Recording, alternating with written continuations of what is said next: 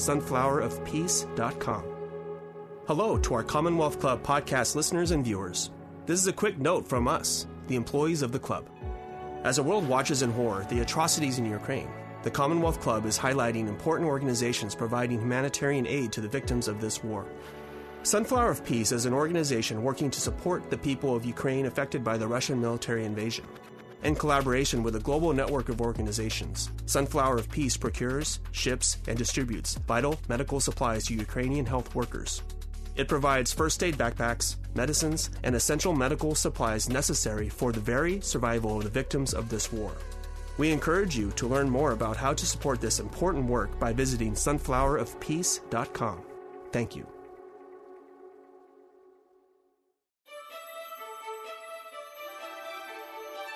Thank you for joining us for another podcast from the Commonwealth Club. Hello, everyone, and welcome to this program, the Commonwealth Club of California, on challenges and opportunities facing the Asian American and Native Hawaiian Islander, Pacific Islander communities. I'm Dennis Wu, past chair of the Commonwealth Club Board of Directors, Governors, current chair of SF Cause, and your chair for today's program. Today's program is with Erika Moritsugu, Deputy Assistant to President Biden and White House Senior Liaison for Asian American, Native Hawaiian, Pacific Islander communities, and Krystal Ka'ai, Executive Director, White House Initiative on Asian Americans and Pacific Islanders. This program is being held in partnership with SF Cause, San Francisco Community Alliance for Unity, Safety, and Education. Thank you to everyone coming out this afternoon, and thank you to all of you viewing this program live online. A reminder please be sure to turn off all technology, anything that buzzes, beeps, lights up. Everyone in this room and online would appreciate it. I got rid of my phone. So. A reminder that we welcome your questions. Question cards will be collected throughout the program. And for those of you online, please use the chat feature in YouTube to share your questions. And we'll be sure the moderator gets these as well. For those of you who not be familiar with question cards, they're on your seat, and there'll be other cards that will be passed around. Right? This is an example of them. Now, I'm pleased to introduce our guest this afternoon. Moderating today's program is Julian Chang, Community Affairs Specialist with a proven track record of creating linkages between donors, beneficiaries, community stakeholders, and public officials. His expertise include representing global Fortune 25 companies in matching corporate donors and not-for-profits to develop win-win alliances and partnerships.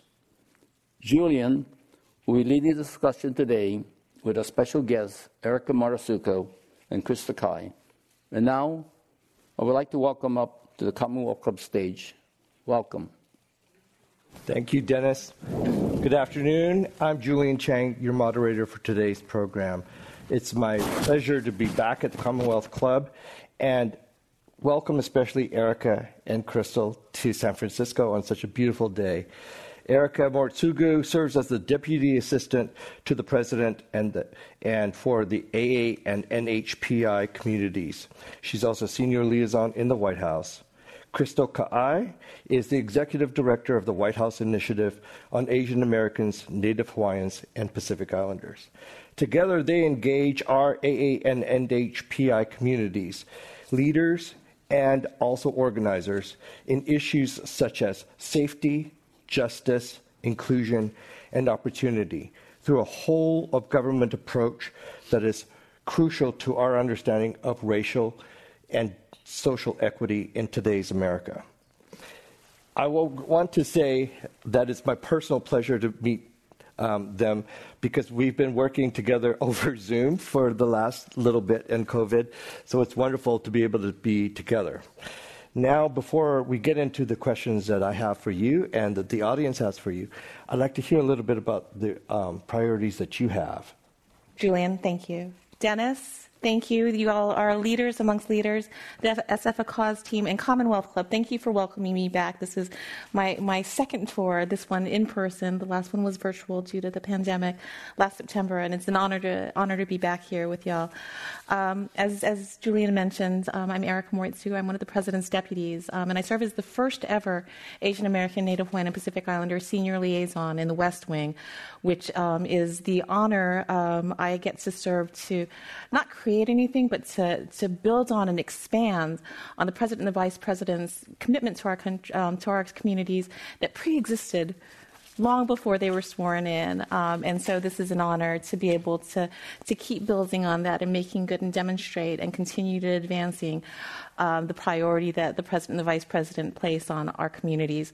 Um, internally, my role is to make sure that the Asian American, Native Hawaiian, and Pacific Islander perspectives goals, hopes, and the challenges are brought to bear and taken into consideration as we work across all policy areas and all political areas. Um, externally, um, I serve as not just the face of the administration coming out to wonderful events like this, um, to meet with wonderful community leaders and community members like you, um, but also to make sure that there's a dynamic kind of information loop.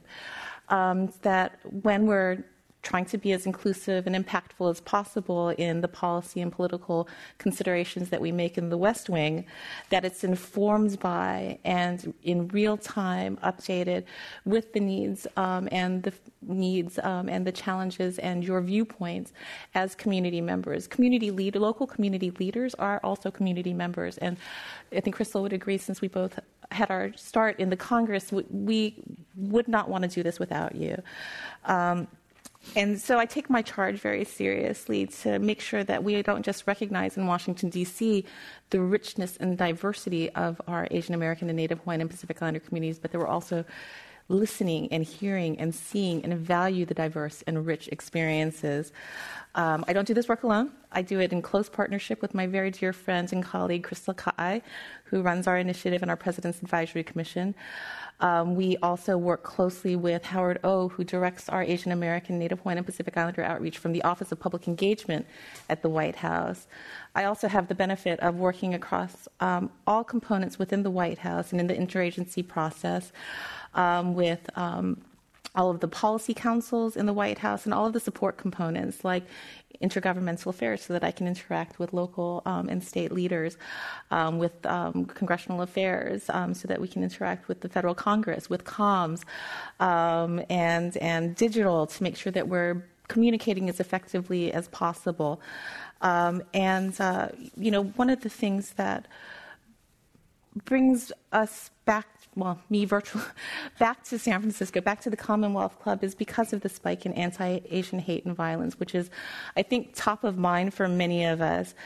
Uh, because it's wrapped up in this um, large kind of canvas of, of what it looks like to live through and endure the pandemic and what post-pandemic world looks like when the Asian American, Native Hawaiian, and Pacific Islander communities have been hit so hard, not just in terms of the public health impacts that all communities have faced, but the rise of anti Asian hate and violence, coupled with the disproportionate impact that the economic crisis has had on our small businesses in our communities. And um, we um, have the benefit of a president and a vice president who who truly see this, and, and that is our charge collectively. And one of the reasons why it's so important for us to be able to be in community with each other and in close conversations. So, with that, I will turn it over to friend and colleague Thank you, Erica, and uh, thank you, Dennis. Thank you to um, SF Cause and the Commonwealth Club for hosting us today. Um, my name is Krystal Ka'ai, and I'm the Executive Director of the White House Initiative on Asian Americans, Native Hawaiians, and Pacific Islanders, or what we call WIONP for short, um, as well as the President's Advisory Commission on Asian Americans, Native Hawaiians, and Pacific Islanders. And Erica did a really great job outlining, I think, for, you know, we are so fortunate under this uh, administration, the Biden Harris administration, um, to really have leadership from the very top who truly see our Asian American, Native Hawaiian, and Pacific Islander communities and who value um, input from our communities and want to ensure that as we talk about equity and ensuring that um, traditionally overlooked and underserved communities are included um, in the work of our federal government, that we are truly um, including all communities, including the Asian American, Native Hawaiian, and Pacific Islander population. And so our White House initiative, um, unlike Erica's historic role, our, our, White House initiative has actually existed for over two decades. It was first created in 1999 um, under the Clinton administration. And so it has existed um, for over 20 years. And currently, we were reauthorized and reinvigorated last May through the signing of Executive Order 14031 um, that President, uh, President, Biden signed in um, May of last year during AA and NHPI Heritage Month. And that executive order um, reestablished, but also reinvigorated and expanded this initiative. And so, for the first time in history, um, Native Hawaiians are explicitly named and included included in the executive order. And our White House initiative um, includes uh, three major components. It includes our um, federal interagency working group, which is comprised of over um, 40 uh, federal departments and agencies that collectively work together to ensure that we are able to coordinate across the entirety of the federal government um, to advance equity, justice, and opportunity for our Asian American, Native Hawaiian, and Pacific Islander communities.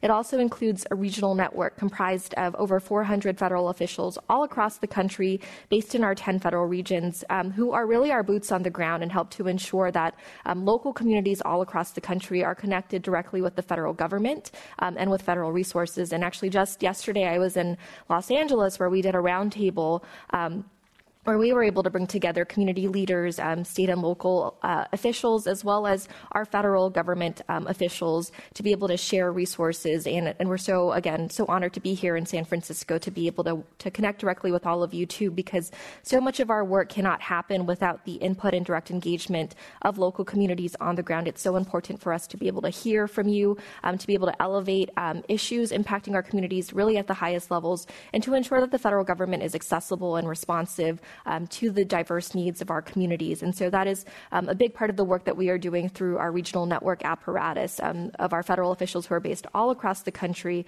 um, from our, you know, from Hawaii and our Pacific Islands uh, to our East Coast and everywhere in between. Um, and then lastly, we have our President's Advisory Commission on Asian Americans, Native Hawaiians, and Pacific Islanders. And that entity um, is comprised of 25 officials who were appointed by the President um, to really serve as a way to um, provide uh, independent recommendations to the President on ways to um, advance opportunities for our Asian American, Native Hawaiian, and Pacific Islander communities. And it does include um, several uh, commissioners from uh, California, including a, a, handful from the Bay Area. So we're really grateful for their expertise that they provide to us in terms of um, you know ways that we can better really address some of the challenges and barriers that have long persisted in our communities. Um, that is such an important work. Was such, such important work to do now more than ever. And Erica mentioned, you know, the alarming rise in anti-Asian hate we have seen over the course of the pandemic, and also just knowing that so many um, long-standing inequities have been truly exacerbated over the past two years. Whether we're talking about health disparities, economic um, disparities, educational disparities, housing, so many of these challenges have really been laid bare over the past um, nearly two and a half years. And so it is so important now more than ever that we are truly responsive as we're looking to um, on our ongoing, you know, relief and recovery efforts for the pandemic that we are truly inclusive of our diverse Asian American, Native Hawaiian, and Pacific Islander communities and can ensure that they have a voice in our federal government. Thank you, Erica and Crystal. That was really comprehensive. Um, I know that, like me, you probably have questions, and there are um, uh, volunteers who will receive your questions. If you write your questions down, she will bring it up to me, and I'll sort through them. I can't guarantee you I will get through all of them. If you're online, you're welcome to put it in the chat, and then it'll be printed out and sent up. Uh, time permitting, hopefully we'll get to as many questions as we can. You mentioned anti-Asian hate. You mentioned uh, ANHPI representation, and you also mentioned economic recovery from COVID, which is are, are all the three topic broad areas that we want to cover today. Um, specifically, we want to hear from you who can help, what resources are out there, how do we access those resources if we are a member of an organization or if we're an individual or a business owner. And so these are the really practical things that uh, is within the spirit of the Commonwealth Club because it started off as a forum to share information among the agricultural community to find best practices. And so we are right in the wheelhouse of the Commonwealth Club. Thank you. I want to start off by something that is dear to my heart. Um, two weeks ago, there was the one year anniversary of the tragic killings of Asian women in Atlanta.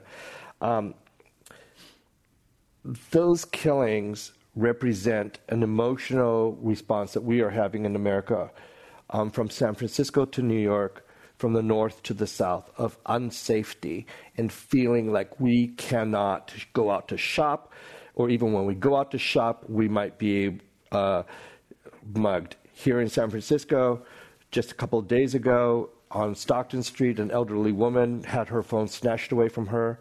Um, two very brave people chased down and recovered the phone and then helped the police um, apprehend that, uh, that perpetrator. But it brings to mind what federal resources do you have?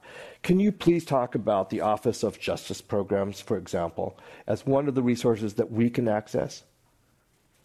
Sure. So, um, yes, the Department of Justice has been uh, largely leading the efforts from the federal government to address this rise in anti Asian hate and hate crimes. And I had mentioned our federal interagency working group through the White House Initiative. We are working very closely with um, Department of Justice and including the um, Bureau, uh, uh or sorry, OJP, you mentioned the Office of Justice Programs.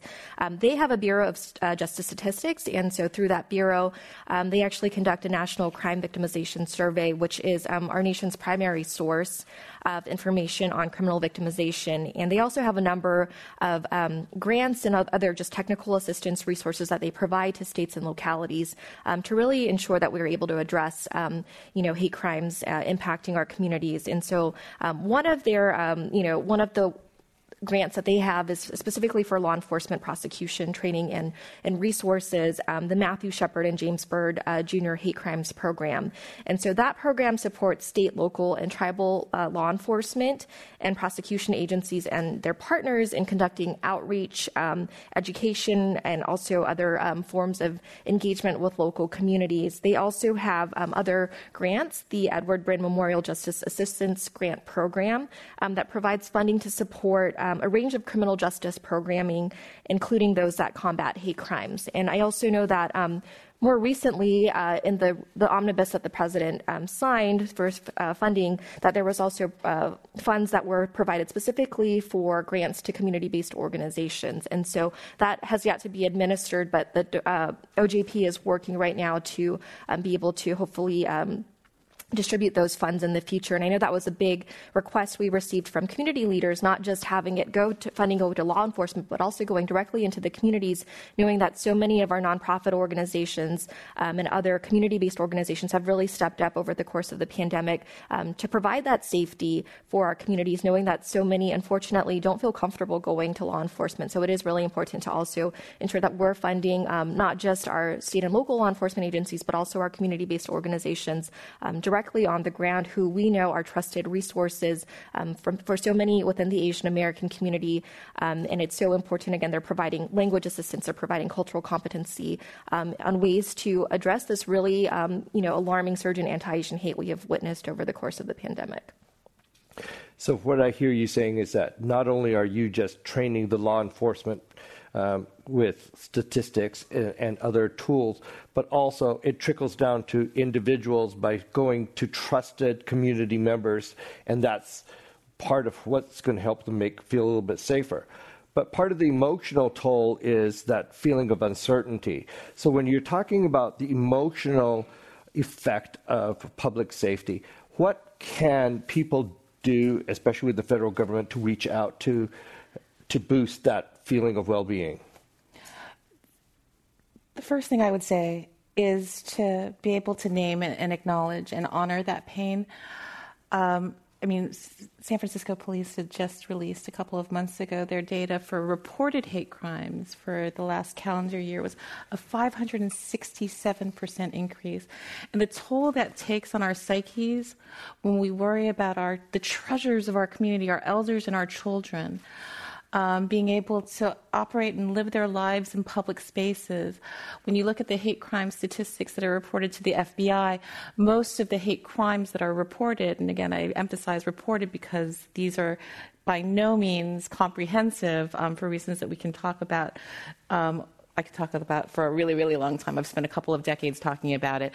Um, you know, that, that these are folks who are just living their everyday lives, going shopping, going to school, going to mm-hmm. work, being at work. Um, and and and having to isolate ourselves is a deep impact that I think that our community would be well served to be able to acknowledge and honor and be able to speak about a little bit more openly, because that's where the healing begins. We're in grief, we're in trauma, and how do you turn the page um, in, in, that from from from that perspective? Um, you know, one of the things that I also hope that you know the community can take a little solace in, while again we are in the throes of trauma, every individualized incident of hate or murder that's reported in the press definitely impacts the family and the local community, but it also has these national reverberations of reinforcing how unsafe we feel and how little security we feel, even just living our lives with our family in society. And so, for that, you know, again, I take some confidence in a lot of the accomplishments and strides that we've taken in the past year since the Biden Harris administration has been in office um, with their leadership, understanding their commitment to our communities to be able to ensure the safety and security that we should expect and I think that we can now hope for. Um, on the first week in office, they, they issued a presidential memorandum condemning racism, intolerance, and xenophobia against the Asian American, Native Hawaiian, and Pacific Islander community and all of government approach on the first week in office. Um, he signed the um, hate crimes, uh, the COVID 19 Hate Crimes Act that was sponsored by Senator Hirono and Representative Grace Meng a year before, a year before it was passed. It was passed on a bipartisan basis after the Atlanta spa murders because it had captured the imaginations and planted the need, the necessity of having stronger hate crimes um, disciplines um, because of the trauma that our community was facing with these iterative and horrific examples of, of murders and violence. We're investing in research to examine both the causes of and the solutions for the hate. We're translating more materials into in language. I mean, some one piece that has that would be lost in, inside the Beltway or for our agencies is that to ensure safety and security, sometimes language access could be the matter of life and death. If you don't know who to call, if you don't know who to trust, or if you call somebody and you're on hold for 15 minutes because you cannot communicate effectively. Um, Crystal described the, the emboldening and the, the reinvigoration of, of CSRS, the CRS programs. Um, and I was wondering if I could just double down on one other thing, which is just last month, the president made it very, very clear as one of his platform pillar um, national unity agendas an investment in the mental health crisis that our nation is suffering. Um, he made it a high priority in his State of the Union. Um, he's gonna committed. He's committed to working with our partners, um, both in community and in the government, state, local, and federal partners, to ensure that there's more supply diversity um, for these kinds of commitments and resources. And it includes, I wrote it down because there's a lot $700 million in behavioral health programs, $225 million in um, HHS awards to train folks to serve and reach traditionally disadvantaged communities, um, and more community based mobile crisis um, representative services, which are the cultural competency. That I think for our community in particular, we really need to be cautious and sensitive to how to crack crack the code to be able to talk about these things openly and feel safe in safe spaces to do that. Um, these are just a couple of examples of, of resources that are online, but it is by no means um, over and done with. We have so much work to do. So some of the resources you mentioned uh, that I heard were was that there's an office for victims of crime, and that there is an office called the Community Relations Service of the Justice Department. How do those differ, and how does someone who has experienced or whose grandparent or friend has experienced crime as a victim access those? So I would actually um, say that most most of these the grant funding and the programs and the programming that CRS and the FBI put online um, happen at the local level in hopefully ideally in partnership with local community leaders and community based organizations. Um, and so there is um, hopefully this has been your observation and experience a greater presence of accessibility and knowledge about these programs and their availability. You know another again just to reiterate another example is the investment that the federal government is making in doing in language translations. The encouragement that we are implementing but not codifying to make sure that grant seekers, you know, build in translation and effective, culturally competent community outreach mechanisms so that we're actually speaking in a trusted way from trust, through a trusted voices in a way that resonates so that people can take advantage of it. Crystal, I would. Yeah, no, I mean, I think one thing, you know, that people don't realize too, or may realize, but it's just how sprawling the federal government is. So even a, you know, department like the Department of Justice has many, um, you know, divisions within it and components. And so, um, you know, I think with the Community Relations Service, where they differ from uh, other entities like the FBI, which are also within the DOJ, is that they are really are, you know, uh, boots on the ground. And actually, for Region 9 here in Northern California, um, one of our leads, and I'm not sure if he's in the audience still or not, but um, is actually from CRS within DOJ. And so he um, does a lot of our outreach and engagement here in the, in the Bay Area. And it's so important for people not to just go to the FBI because we know, unfortunately, a lot of our communities are hesitant to, to report to law enforcement, um, you know, due to a number of reasons, whether they're, um, you know, maybe undocumented and are afraid to come forward or just don't feel comfortable um, working directly with law enforcement. But other components of DOJ, like the Community Relations Services, really help to provide those um, you know resources directly in community in a trusted space where you're not going to um, law enforcement necessarily, but still able to have those conversations, um, have resources shared. And so um, you know that is, I think, people should see uh, the Department of Justice's CRS as a tool, as a you know resource to them, as a way to be able to report um, the the concerns that they're feeling, to report hate crimes, and also to, to learn more about some of the federal resources. And then with the um, you know, Office of Justice programs. A lot of that is more kind of administering our federal. How do we, okay, once we have funding approved by Congress, how do we actually administer that funding um, directly to state and local uh, you know, law enforcement to uh, community organizations if there are grants available. So that's kind of the more of a technical role that they play in really being able to ensure that funding is um, getting out really, you know, from the federal government into um, state and local communities across the. Let's, let's talk about that. Okay. So you've mentioned that there's a lot of funding that's going uh, forward, which we're grateful for. However, I think that there is among some um, a feeling that there is a mainstream funding pot of a lot of money, and then there's another funding pot for minorities or people of color. And so we're, as people of color, fighting the AANHPI community is fighting with other communities of color for this limited, smaller pot of money. Is that true? Do you mind if I start? Because uh, I feel strongly about this in terms of like the scarcity mentality that communities of color um, seem to harbor in terms of a false narrative that doesn't need to exist. Um, I mean, yes, um, you know, money is fungible, but it's also finite. Um, but common cause and coalition with other communities of color is the way to, is the path forward so that it isn't and you use this word fight with each other yeah. and fight for funding out of that small pie. Like we need to expand the pie for sure. And you also have uh, more and more people like Crystal and me making sure that the unique needs of the Asian American, Native Hawaiian, and Pacific Islander in the host of more, you know traditionally marginalized and victimized and vulnerable populations are heard and tailored to.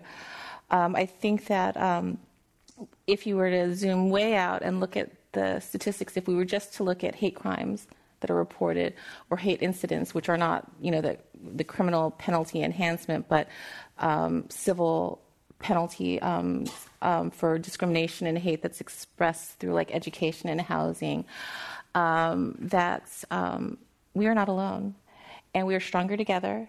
And banding together and recognizing those commonalities while also naming the differences and the uniqueness and tailoring those programs is um, the way that it's always worked best. Um, and I think is um, the pathway for a more robust um, future, too. Yeah, I'll just add. I mean, I agree with Erica. It's you know, it is not productive to think of this as a scarcity mentality, um, and and this administration has really prioritized equity across the board for all communities, including ours. So you know, when Erica talked about yes, there's finite funding, but we have expanded the pot of funding across the board, and you know, this is not just for um, you know, we have to fight against other communities of color for scarce funding. It is really when we're talking about um, how do we ensure safety for Americans. We're talking about all Americans, and so um, I just wanted to flag too. I think coalition building is so important. Um, in our, we have our White House initiative on Asian Americans, Native Hawaiians, and Pacific Islanders, but we also have sister initiatives um, in the Black, um, Latinx, as well as um, Native American communities. And we work very closely together because we find that more often than not, a lot of the same challenges that we are seeing in the Asian American, Native Hawaiian, Pacific Islander community, as Erika mentioned, are also being faced by other communities. And so, um, you know, where we can work together collectively um, to ensure that we're uplifting our collective concerns um, and able to get, you know, funding tied to that, that will help all of our communities and uplift all of us. That is something we look to do. And then, of course, where we have unique circumstances like what we are seeing with this rise in anti Asian hate, making sure that we also have broader partners who are going to help us to elevate um, our concerns and our voices at the highest levels and ensure that we have that, again, that collaboration, that support, um, that allyship, I think is so critical. And it's something that we are um, very intentionally working on through the federal government. One of the commonalities that cuts across all communities, regardless of color, is gun violence. And um, that obviously plays into the feeling of mental stress and mental health. After lockdown, it's interesting if you look at the statistics during strict lockdown, gun violence was quite low or mass shootings was quite low, and then all of a sudden it, it has come back. Can you address what efforts can we do across communities to build safety, especially on this one issue of gun violence? It's it's um, interesting that you raised that because um, when Krystal and I were in Atlanta with the local community leaders and some of the families victims, um, and we actually deliberately tried to. Our intentionality in going there was not to be, you know, Washington D.C. politicos making, you know, broad policy speeches because again, this is a community that is still in trauma. This is these are families who are still mourning, and yet using their voices with generosity and courage to share their stories so that these things don't happen again.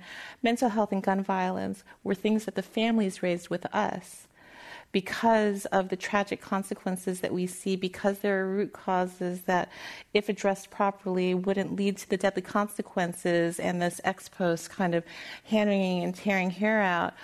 Um, which is why, you know, from from the administration's perspective, um, this is a top priority of the president's. Um, President Biden has done more in his one year in office through executive order and executive actions than um, any president. You know, top lines, and again, I wrote this down because um, there's a lot, and so I'm not going to give you the laundry list of it, but, you know, through the American Rescue Plan, we had $350 billion to state and local governments for um, community or, um, oriented policing. Health and Human Services was working on um, a way to get Medicaid reimbursements for um, community violence interventions. The Department of Justice, FBI, um, ATF, DEA, and Marshal Service are coordinating closely and intentionally with our instruction from headquarters with state and local um, law enforcement um, AFT is um, working on combating and getting rid of ghost guns, which I think we've just seen another de- deadly consequence of, of the way those those move. The Department of Justice is developing um, a red flag program so that people who are already vulnerable and identifiable as at risk um, do not lay their hands on guns. Um, there's going to be zero tolerance for rogue gun dealers and um, we're working with the Veterans Affairs um, Department um, on a public education campaign about the safe storage of firearms in, in homes and in public spaces. Um, all that said, we are still calling upon the Congress to act to make sure that um, criminals do not get their hands on guns and that weapons of war are not on our streets. I'm going to talk about economic recovery um, a little bit. The economic uh, consequences of the COVID pandemic are really devastating on some of our Asian American um, commerce districts and bis- small businesses. Uh, the Fed has now announced that they're going to rebalance their balance sheet and they're going to stop um, support for um, that they had previously given for over the last two years, making it imperative for these businesses to be able to stand on their own if they can. Um, this economic recovery has got to impact all of us, including a really tight labor force or, or very um, and dual working families especially, and it impacts both economic and um, mental health. So I'd like you please to tell us what are the financial resources like grants or loans that small businesses can get that will help them now? Are there names that you can give to people who they can call and say, hey, I need this help? And what programs are there now? Because with the announcement that the support seems to be lessening from the federal government, whether it's from the Fed or somebody else, there's that perception that says, okay, now I've got to either sink or swim. Is there support? Yeah, I mean, and, and, one of the things that I hear about a lot when I work on equitable economic um, policies um, for the Asian American and Native Hawaiian and Pacific Islander community, and again, this is in the broader context of the overarching cornerstone program that we have nationally that you hear about on national, you know, cable news or, or things of that nature, um, but to make sure that it's specific to, tailored to, and available and accessible to Asian American, Native Hawaiian, and Pacific Islander business owners and entrepreneurs. Um, one of the things that's notable to me is how many people say PPP, the um, Paycheck Protection um, Program, or the Restaurant Revitalization Investment Program that was enacted um, very early in, in President Biden's term, that it was a lifeline, that it saved their businesses. And yet, the flip side of that are the stories of folks who were not able to stay in business for a lot of reasons that have nothing to do with, you know, I'm not going to bore y'all with like you know appropriations versus authorizations and you know whatever, whatever the Fed lending facility is um, or the political will, but but problems that predated again predated the pandemic, a lack of financial literacy, a lack of banking. Um, um, relationships that would have made it easier for this first in line um, programming.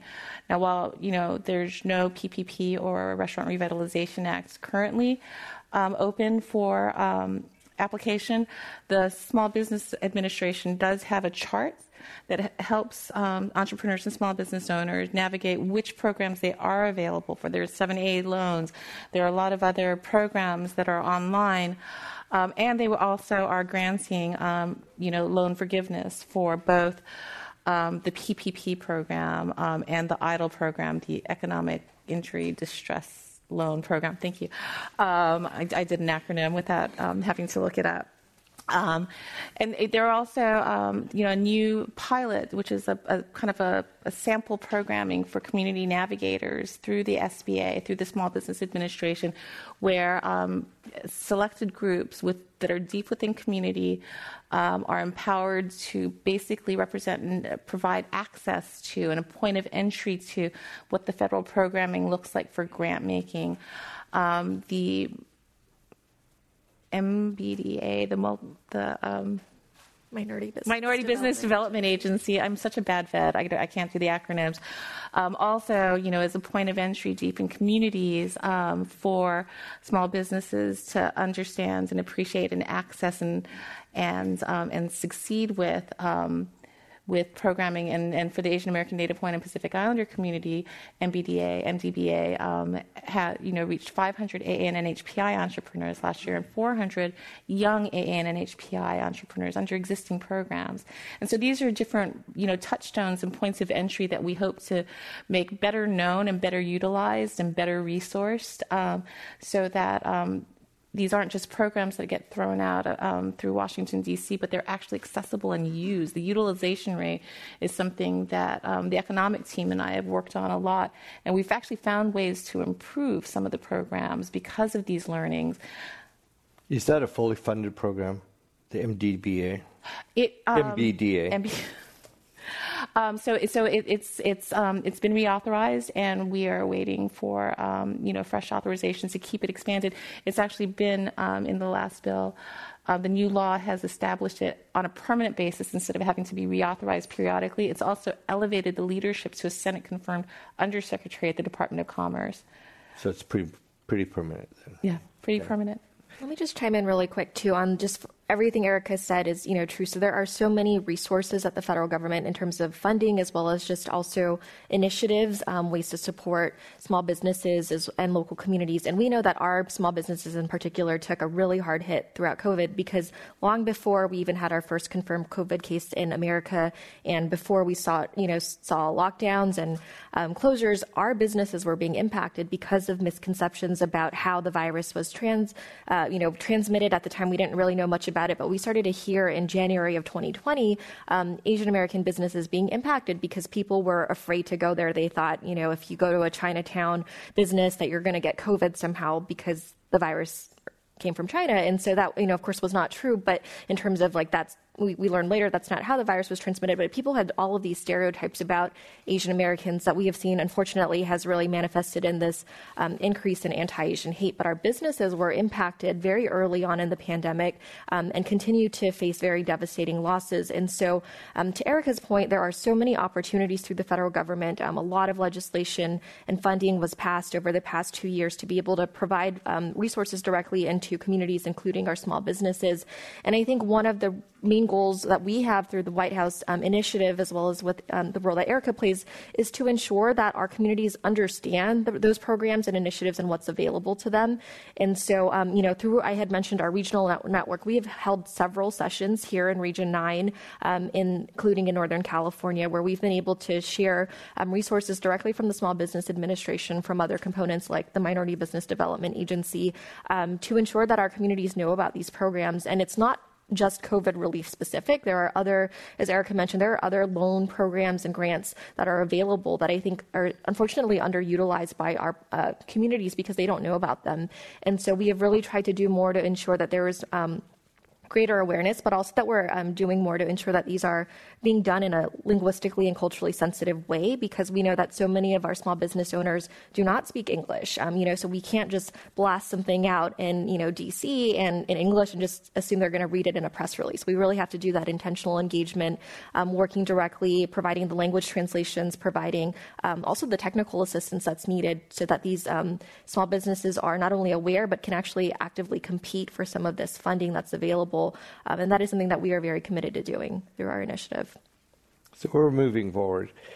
I think one of the things this week, especially, uh, yesterday, is the the country has moved forward with the confirmation of Judge Ketanji Brown Jackson as our Justice next, just, Justice, Justice Jackson. Uh, um, and so that is a wonderful thing. This president has led by example in nominating and keeping a promise uh, of uh, African American justice on the Supreme Court. The two of you are obvious embodiments of a representation mindset. Yet across America, in businesses and in schools, there's a lack of representation in of ANHPI people in office, in the boardroom especially, in the C-suites, uh, which uh, decisions are being made uh, as heads of school, etc what opportunities do you see at, with your national portfolio for AANHPI people to be involved in the federal government in, in trying to make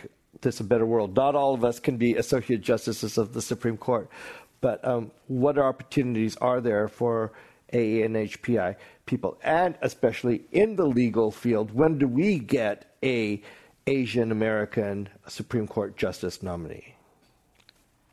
So I know that this is um, actually part of the executive order that you're you're executing. Um, but if I could um, take a little bit of more of a top line piece of it. Sure. And first of all, like congratulations, America. Um, we have got a historic, historic Supreme Court justice, and it was the work of coalition and heart and commitment. Um, our, our, our, colleague Howard O and um, the Office of the Vice President was convening multiple time a week um, strategy sessions um, and information sharing sessions with Asian American, Native Hawaiian, and Pacific Islander civil rights leaders several times a week because of their excitement for this historic nomination, what it means to have somebody with that lived experience, with that diversity of experience, um, to place another woman. Now we're going to have a majority woman Supreme Court for the first time ever. Um, it was it's it's a, it's a really heady day, and um, I'm here and not in the Rose Garden with Justice Jackson and the President. Um, I'd rather be here because this is like super lovely, um, but. I'll, I'll, I'll, I'll, watch. I'll watch it on C-SPAN later, uh, which is almost the same thing. Um, but I, I, would also mention, in terms of the pipeline, um, and this is little known just because you know I'll, I'll, I'll, name names, Leader McConnell and, and the former tre- president had done so much um, aggressive work um, in, in confirming judges under the last administration. One little known fact is that this administration has confirmed more judges to the federal bench in a shorter period of time than some presidents have done their entire um, first terms in office. Um, and it includes district court members and appellate court members. 18% Asian American, Native Hawaiian, and Pacific Islanders, including multiple first evers, not just, you know, the first half Japanese, half Latino to sit on a district court in Colorado, although that is true. Um, but the first, you know, Muslim, um, the first immigrants, um, um just nationwide. Um, and, you know, our president loves to have you know be the one to shepherd first evers, but it's our vice president who says pretty soon we're going to run out of first evers, and we don't ever have to talk about it again because it's a new standard operating procedure. Now, with respect to corporate America versus the federal government. Um, I've, I've been in this business long enough, this business called policy and politics, to actually expect the private sector to lead um, and to show the art of the possible and build the data and build the business case for doing innovative things that the federal government is honestly just a little bit too clumsy um, or large to be able to accomplish. With respect to diversity, equity, inclusion, and accessibility, the federal government is leading under President Biden and, and Vice President um, Harris in terms of what it looks like to be a model employer. Um, and I'm very, very proud to be a part of that. And just speaking, um, um, you know, kind of more generally, this also helps us to understand and learn and build our coalition building muscle because we're in this together and a more diverse workforce creates, and I think for those of you in the private sector, you would agree, if you could put aside the bottom line in a quarter to quarterly basis, um, it produces a better product because of the tensions and the different viewpoints that were brought to bear. And that's what we're seeing in this government now. Um, I'm very, very proud um, of the of being a part of an administration that looks like America. That was the president's commitment, um, and he is making good on it. Within the White House, 17% of White House officials identify as Asian American, Native Hawaiian, and Pacific Islander. And that is compared to our almost 7% national census population. So we are far outperforming it. And this includes commissioned officers at the highest levels. Um, in the agencies, 15% of all agency appointees, and that's my dear friend Krystal as well, identify as Asian American, Native Hawaiian, and Pacific Islander, 15% compared to, again, a little bit less than 7% of our national census population. Um, and we also, and these aren't just, um, so the models that we see are also in the type and visibility of, of, of some of the models. Um, we've got Vice President Harris. Need I say more? We also have a cabinet member in Ambassador Katherine Tai, who's the first Taiwanese, first Asian American woman to lead USTR. Um, Kiran Ahuja is the um, head. We have heads of agencies, Office of Public um, Personnel Management, managing, I think, one of the largest workforces in the nation. Um, Lina Khan is the chair of the um, Federal Trade Commission. Chantale Wong is our ambassador to the Asian Development Bank. Um, Julie Su, um, is our Deputy Secretary of Department of Labor, proud Californian. Um, and last week, um, I was um, had the occasion to be at the swearing in of Nani Coloretti as the Deputy Director of OMB, of the Office of Management and Budget. So um, I think that in terms of um, DEIA, diversity, and recognizing and valuing it and putting it into action, I think it's time for the corporate America to catch up with the feds. We are moving, um, we've already moved into some of the uh, questions that the audience has asked, and that was one of the, the questions that was asked. Um, so we may, I'm trying to batch these um, as well as I can, but um, there may be a little bit of uh, jumping around on this, so I apologize for okay. that. Okay, Krystal's so. here to answer the hard so um, from online, are you concerned that the rise in Asian hate won't go down over time, that it is actually here to stay? No, because it's not sustainable, it's not endurable, and it's not acceptable. The president has said that it will not stand, it is un American, and it will not stand. And we have um, some tools in place. Um, and, and this is one of the challenges of, of um, this moment that we're in because one of the one of the things that is very prominent in my thinking and the way that we bring it back and the way we talk about it in Washington D.C. amongst policymakers is that it's not an on off switch. This is not a, a, phenomenon that just turned on the first time somebody um, made a derogatory comment suggesting that the pandemic was um, sourced deliberately out of by a Chinese person. Um, one of the things that we need to acknowledge and recognize and educate our colleagues about and our, our fellow citizens and our allies and our neighbors and our classmates is that um, this kind of hate and violence has predated the pandemic. It has been longstanding. It dates back to 1872 with the passage of the Page Act, which preceded the Chinese Exclusion Act, which is usually thought of as, as the first um, explicitly racist law on the books. But the Page Act actually was a combination of racism and misogyny, where women China, from China were prohibited broadly from immigrating to the United States because they were suspected to be dirty or prostitutes.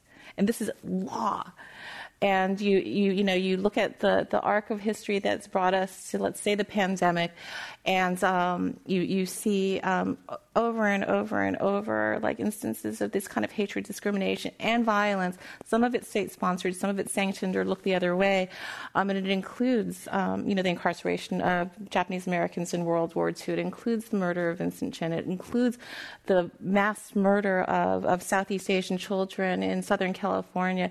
It, ensu- it includes um, mass murders of, of Sikh Americans. So, how do we prevent that sort of violence? I mean, obviously, the, re- the Exclusion Act was repealed, so that's one way of taking it off the books. But is it coalition building with other communities of color? Is it uh, a massive training like we all have to do in corporate America uh, on DEI every day, every week? What, what does it take to prevent this sort of thing? And does our world stance towards China affect the perception of Americans domestically uh, for AE and HPI people?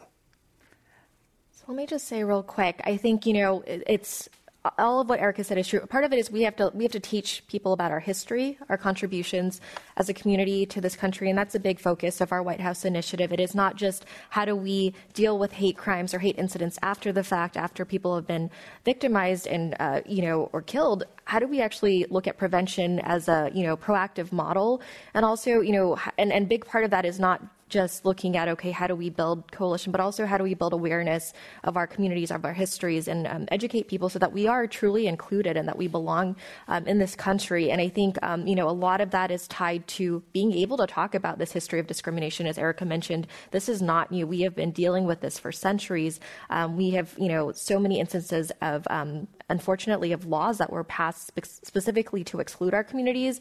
Um, we are still dealing with stereotypes, whether it is the model minority myth or the perpetual perpetual foreigner stereotype that people just do not see people who look like us as Americans, and that's problematic. And so, you know, in order to really get to the root cause of how do we actually address and stem the tide of anti-Asian bias and hate, we really do need to ensure that people are educated and aware of our communities, that we are that they see us as Americans and um, as people who vibrantly contribute to this country with long histories in this country.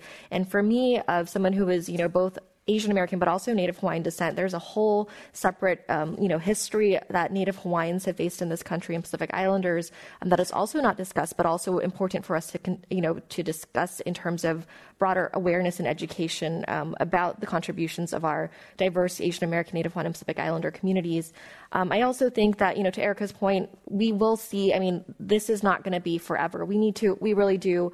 Um, need to address this this surge in anti-Asian hate, um, and the president and vice president have made it very clear that they are strongly committed to doing that. As Erika mentioned earlier, I mean, within his first week in office, the president issued his presidential memorandum to condemn and combat xenophobia and racism against our communities. He's um, signed the COVID-19 Hate Crimes Act. Um, he's done a number of things, but as you know, actually, I'm going to take this from Erika. As she says often, you can't legislate against hate, so you can't just by passing a law or condemning an action change people's mindsets overnight. So again, we do know that there's, you know, again, things that we can do proactively through the federal government to address hate and prevention. But we also know that some of this is going to take it's going to take time. We're going to have to really change hearts and minds, and that does not happen um, by the stroke of a pen. You know, by signing legislation, it's going to really require all of us coming together, um, building that awareness, but also building um, again those coalitions that we had discussed, um, making sure that we have allies who are going to speak up for us if they see um, something happening, if there's a you know a crime happening in front of them that we actually going to have bystanders who will be willing to speak up and um, not just turn the other way. And so I think again, a lot of that is raising awareness. It um, requires us to also be outspoken as a community, which I know is not always comfortable. But I think we have seen um, over the past two years our community mobilized and um, really be vocal in ways we have not seen historically. And that is so important because if we're silent in the face of this violence and this hate, um, nothing's going to get done. So, again, it's been really critical to be able to report incidents of hate, be able to come together and collectively talk about our trauma, but also um, discuss ways that we can also heal together. And that is, I think, a big role that we are hoping to play through our, um, you know, through this administration and through the roles that Eric and I have, um, letting our communities know that we're not alone, that this, this is not an isolated incident. There are um, issues that are you know, impacting our communities, but it is so important that we talk about them and collectively work to address them, and to know that they have allies in the federal government um, who are actively working to do that, from the president and vice president to all of our federal officials, um, and again, working very closely in coalition with um, our state and local uh, governments, but also with community leaders directly to address um, this again, this this uh, really tragic uptick in anti-Asian hate we have seen. So let's talk about that. So there is um, you know, the hate crimes we see it as an uptick, but we also think that they're all also maybe underreported as to actual what violence is actually occurring. Some of the hate crimes that are reported are dismissed by prosecutors or charging officials um, as actual hate crimes. They could be an outgrowth of mental health, whatever activity, whatever. What do we do to address the further victimization of people who are reporting crimes against themselves in the justice system? So I think it's a combination of, of two things. I mean, first of all, empowering the community leaders who are trusted by the community um, which is one of these new grant programs that's just coming online because we were finally able to get funding for it. It was authorized. It was um, a new program that uh, Ms. Meng from New York City had put into the COVID 19 Hate Crimes Act. And what it does is it invests in community based organizations, talking to community members in trusted ways. Um, I think the second piece is, is more so that, that's on the community side um, because there is no trust. And I mean, we talk about building trust. We, it's, it's, it's both building trust with law enforcement and scary, you know, government apparatuses, but it's also rebuilding because we've broken so much trust. Um, and so the, the underreporting, you know, really comes to two things. I mean, the, the first is the lack of training for a, a beat cop to be able to identify markup and then advance something that had um, you know, a hate animus um, evidence so that it could be possibly pursued or possibly not as a hate crime. And if, you, if, if that beat cop doesn't do that or ignores or somebody is ashamed because they have been victimized, and this is a for real thing that you know I've actually labored under personally too is like the shame and embarrassment of being a victim and like having to give voice to it and talk to a stranger about it. That's really hard to do. It's hard in the Asian community. The mental health component of stigma is really hard. Or the fact that it's been so normalized that you know we used to call them microaggressions they're aggressive aggressions and, and they're having deadly consequences um, and you know that that narrative that feeling of, of shame and recalcitrance to be able to report it is reinforced even in you know in our allied spaces too because um, because we've treated it as normal or to brush it off or everything will be okay. It's not okay. And so the, so the training of law enforcement um, and the encouragement and finding out and determining and then implementing more culturally competent ways of building that reporting mechanism, that faith that the system does work and it works for us, um, is is part of the the build exercise that that we need to to dig into aggressively and intentionally.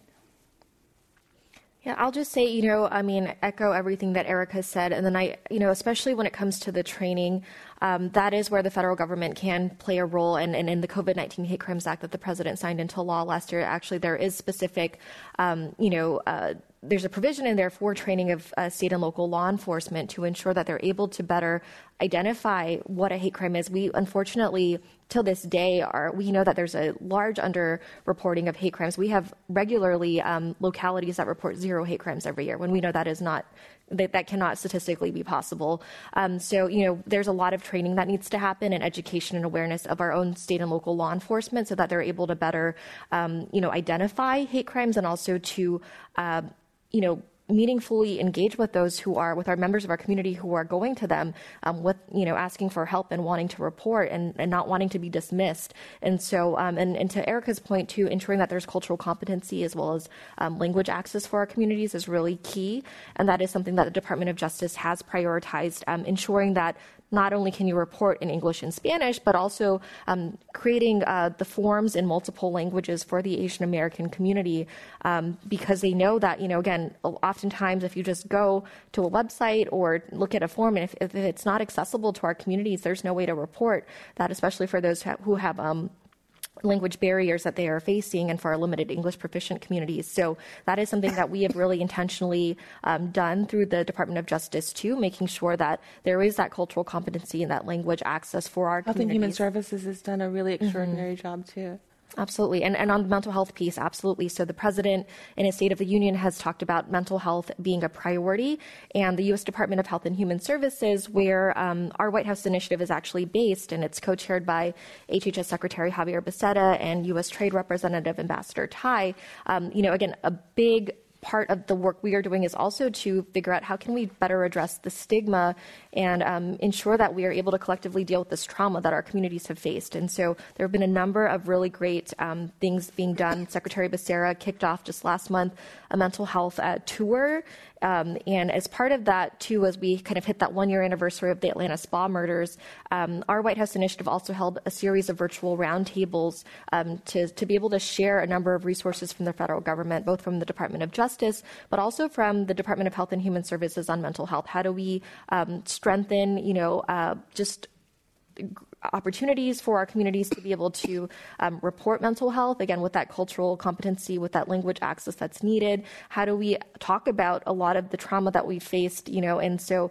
um, we were able to be able to we were able to share a number of resources from the U.S. Department of Health and Human Services um, you know there was three billion that was allocated in the American Rescue Plan funding specifically for mental health um, services and substance use block grants and um, also uh, the Department of Health and Human Services recently rolled out nearly $300 million to support the implementation and launch of um, a three digit 988 national uh, suicide prevention lifeline that'll be happening. And so, you know, I think what we're seeing is as we're reemerging from the pandemic, there have been unfortunately so many.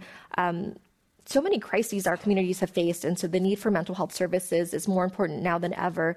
And yet, Asian Americans are um, his, you know, just unfortunately very rarely talk about mental health issues and utilize services. So that is something we're really trying to kind of break down that stigma and let people know it is okay to be able to access resources and it is important that, you know, they get help, especially given the trauma that our communities have faced due to this rise in anti-Asian hate, the victimization, the lack of just really feeling safe and included in this country. And so um, that is something, again, we really want to make sure we are sharing those resources with Americans all across the country um, and hopefully able to break down some of those barriers that our communities face when it comes to accessing uh, mental health services. Julian, do you mind if I pull two threads together? You can, absolutely. Okay. This is. Uh, I, am telling you, uh, we're running out of time, so I, am I'm not going to be able to get to another question. Just, but I would. I would welcome you pulling I'll the talk, thread I'll together. Talk super quick. um, I just. I, and, and I don't want to close on, on, on this somber note because it is somber times. I wanted to to lay out by pulling two threads about like, you know, can hate crimes ever be abated, and what are the resources? I want to pivot our thinking to one of power and resilience in our community because that is what we have proven. We are not just victims, we're not just vulnerable, we're not just um, the scapegoat that's convenient, we're not just expendable. Look at what we've come through, how much we've been able to contribute as a collective community. Um, and where we're going to go. And, that, and that's, that was just the thread that I wanted to pull um, because that is something that I deeply believe in. I, I worry that um, you know, that we're reinforcing this idea of, of, the perpetual victim, when really, I just, I, when we were in Atlanta, what I saw there was strength and power, not weakness and fragility, and and that's that's that is the present and the future that we're working towards. I can't think of a better way to end this. Um, I want to thank you, Krystal Ka'ai and Erika Moritsugu for taking the time to be here in San Francisco in person with us. It's been our great delight and pleasure and privilege to hear directly from you. Thank you for candidly sharing all the information that you've given to us, to us. I want to thank all of you for taking the time of your day to spend time with us. And for those of you online, thank you for spending time with us and for submitting your questions. I'm Julian Chang. On behalf of the Commonwealth Club, this program is now adjourned. Thank you.